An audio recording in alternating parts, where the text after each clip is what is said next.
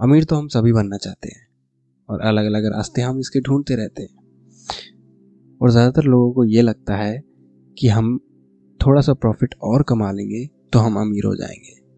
हमारी इनकम थोड़ी सी और बढ़ जाएगी तो हम अमीर हो जाएँगे। लेकिन नहीं, ऐसे हम अमीर नहीं बन सकते। आज जिस बुक की बात हम करने जा रहे हैं वो है मिंट योर मनी इसे लिखा है प्रंजल कामरा जी ने। और तो शुरुआत करते हैं ये बताने से कि हम सिर्फ़ थोड़ा सा प्रॉफिट और कमाने से, थोड़ी सी इनकम और बढ़ जाने से अमीर नहीं हो जाएँगे। क्योंकि अगर सैलरी से ही अमीर होते तो आज जेफ बेजोस दुनिया के one of the most richest man नहीं होते। क्योंकि उनकी सैलरी सिर्फ़ अस्सी हज़ार आठ सौ चालीस डॉलर है। वो भी एक साल की। ऑथर हमें सबसे पहले कुछ कॉन्सेप्ट्स के बारे में समझाते हैं, उसके बाद वो जाते हैं कि हम अमीर कैसे बनते हैं। तो हम पहले कॉन्सेप्ट्स के बारे में समझ लेते हैं। उन कॉन्सेप्ट्स का नाम है income expenditure savings asset liability net worth जो भी पैसा हमें मिल रहा है, जिस तरीके से भी मिल रहा है, भले ही वो रेंट के रूप में हो, भले ही वो इंटरेस्ट के रूप में हो, जो भी पैसा हमें मिल रहा है, वो हमारी इनकम है। जो भी पैसा हम खर्च कर रहे हैं, रोटी, कपड़ा, मकान, शौक, किसी भी चीज़ पर, वो सारे हमारे एक्सपेंडिचर्स हैं। और इन दोनों के बीच का डिफरेंस ही हमारी सेविंग्स हैं। इनकम अगर ज़्यादा है और एक्सपेंसेस कम है तो जो पैसे आपके पास बचेंगे, वो आपकी सेविंग्स हैं। अब आते हैं एसेट लाइबिलिटी और नेटवर्थ पे। एसेट वो सारी चीज़ें हैं जो हमारी जेब में पैसा डालें और लाइबिलिटी वो सारी चीज़ें हैं जो हमारे जेब से पैसा निकालें। एसेट जैसे कि इन्वेस्टमेंट सेविंग्स कैश लाइबिलिटी जैसे लोन्स क्रेडिट्स एट्सेट्रा और एसेट और लाइबिलिटी के बीच का डिफरेंस ही हमारी नेटवर्थ होती है। मान लीजिए आपके एसेट्स हैं बीस लाख रुपए के और आपकी लाइबिलिटी सिर्फ़ दस लाख रुपए की तो आपकी नेटवर्थ हुई दस लाख रुपए। तो हमें अगर अमीर बनना है तो हमें इनकम और नेटवर्थ दोनों पर ही ध्यान नहीं देना है। हमें ध्यान देना है पर्सनल कैपिटल पर। अब ये पर्सनल कैपिटल क्या है? पर्सनल कैपिटल डिफरेंस होता है ट्रू एसेट्स और लाइबिलिटीज़ का। ध्यान दीजिए, मैंने यहाँ पर बोला है ट्रू एसेट्स ट्रू एसेट्स वो एसेट्स होते हैं जो कि आपको सच में कुछ इनकम दे रहे हो, कुछ रिटर्न आपको जनरेट करके दे रहे हो। जैसे आपकी इन्वेस्टमेंट्स जैसे आपका घर, जिसे आपने रेंट पर दे रखा है। दूसरे शब्दों में हम ये भी कह सकते हैं कि जो एसेट हमें इन्फ्लेशन से ज़्यादा रिटर्न दे, वो ट्रू एसेट है। अब सवाल आता है, हम अमीर क्यों बनना चाहते हैं? सिंपल सी बात है, जब भी हमें पैसों की ज़रूरत हो, जब भी हम कुछ खरीदना चाहते हैं, हमारी इच्छा हो, जब भी हम कुछ इन्वेस्ट करना चाहते हैं तो हमारे पास इनफ पैसा हो। हमें कभी भी पैसे की कमी ना हो, इस वजह से हम अमीर बनना चाहते हैं। तो अमीर बनने के लिए पर्सनल फाइनेंस को बढ़ाने के लिए फाइनेंशियली इंडिपेंडेंट होने के लिए आपको पाँच चीज़ों पर ध्यान देने की ज़रूरत है। सेविंग्स डेट इन्वेस्टमेंट टैक्सेस और इंश्योरेंस सबसे पहले बात करते हैं सेविंग्स के बारे में। सेविंग इनकम और एक्सपेंडिचर के बीच का डिफरेंस होता है। तो इसका सिंपल सा मतलब है कि सिर्फ़ इनकम से ही नहीं, बल्कि एक्सपेंडिचर से भी सेविंग्स पर फ़र्क पड़ता है। अगर आप अपनी सेविंग्स बढ़ाना चाहते हैं तो आपको अपनी इनकम पर ही नहीं, बल्कि अपने एक्सपेंडिचर को भी प्लान करना होगा।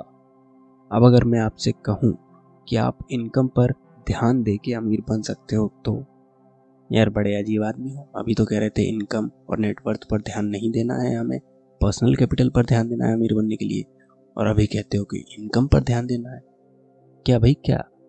अरे भाई, रुको, मैं बताता हूँ।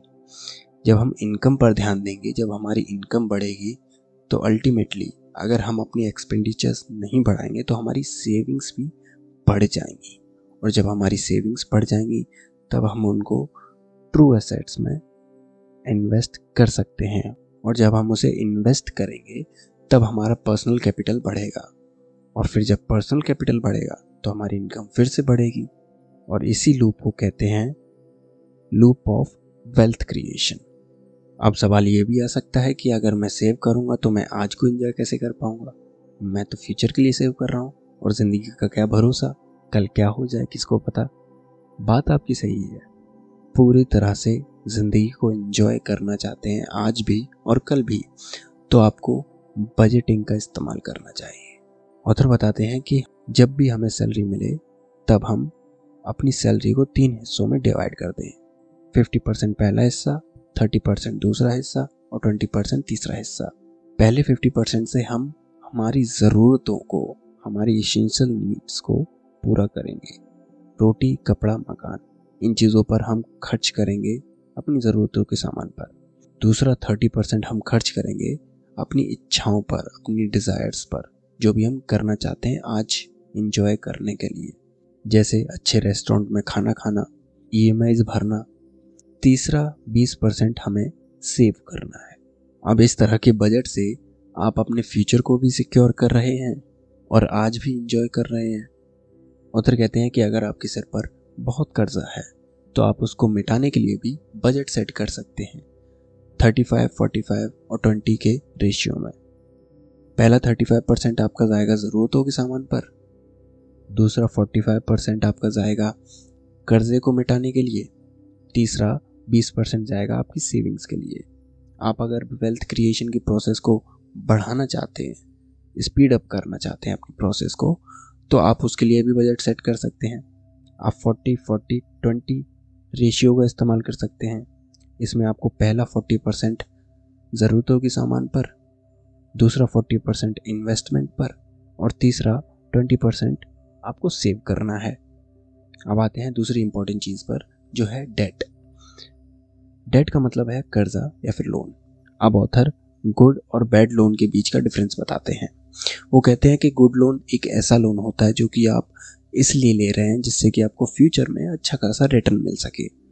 जैसे education loan home loan business loan education loan अगर आप लेते हैं तो आपको लो इंटरेस्ट रेट पर मिल जाता है. आपको टैक्स बेनिफिट्स मिलते हैं और आपको बेटर अपॉर्चुनिटीज़ जनरेट हो सकती हैं फ्यूचर में। होम लोन अगर आप लेंगे तो आपकी घर की वैल्यू जनरली टाइम के साथ बढ़ती रहेगी। आपको टैक्स बेनिफिट्स मिलेंगे और आप अच्छा खासा रिटर्न रेंट पर देकर घर को कमा सकते हैं। और अगर बिज़नेस की बात करें तो बिज़नेस आपका पर्सनल कैपिटल बढ़ाने में मदद करेगा अपने प्रॉफिट से। तो इसलिए ये सारे लोन अच्छे लोन हैं। अब बात करते हैं बैड लोन्स की। ऐसे लोन्स आपको हाई इंटरेस्ट रेट पर मिलते हैं, इसमें कोई टैक्स बेनिफिट नहीं मिलता है। ऐसे लोन्स होते हैं कार लोन क्रेडिट कार्ड वगैरह वगैरह। ये ऐसे गुड्स और सर्विसेज़ होते हैं जो कि ना तो खुद की वैल्यू अप्रिशिएट करते हैं, बल्कि खुद की वैल्यू डेप्रिशिएट करते रहते हैं। ऑथर डेट ट्रैप के बारे में भी बताते हैं। ऑथर कहते हैं कि डेट ट्रैप एक ऐसा ट्रैप है जिसमें आप कभी भी लोन की अमाउंट को पूरा भर ही नहीं पाते। जैसे एग्ज़ाम्पल लेते हैं। मान लीजिए आपका लोन है पाँच लाख रुपए का। आपने इंस्टॉलमेंट उसकी चार हज़ार रुपये ऑप्ट की है और इंटरेस्ट रेट उसका है पाँच हज़ार रुपये जो कि हर महीने बढ़ जाता है। अब ऐसे में क्या होगा? आप पहले महीने चार हज़ार रुपये की इंस्टॉलमेंट भरेंगे, पर आपका इंटरेस्ट है पाँच हज़ार रुपये तो वो पाँच लाख एक हज़ार रुपये रह जाएगी दूसरे मंथ के लिए। अब जब आप दूसरे मंथ पर इंस्टॉलमेंट दूसरी भरेंगे, तब आप उस पाँच हज़ार इंटरेस्ट को भी ऐड करेंगे, जिसमें पाँच लाख छः हज़ार हो गया टोटल अमाउंट पर आपने इंस्टॉलमेंट चार हज़ार रुपये की भरी है।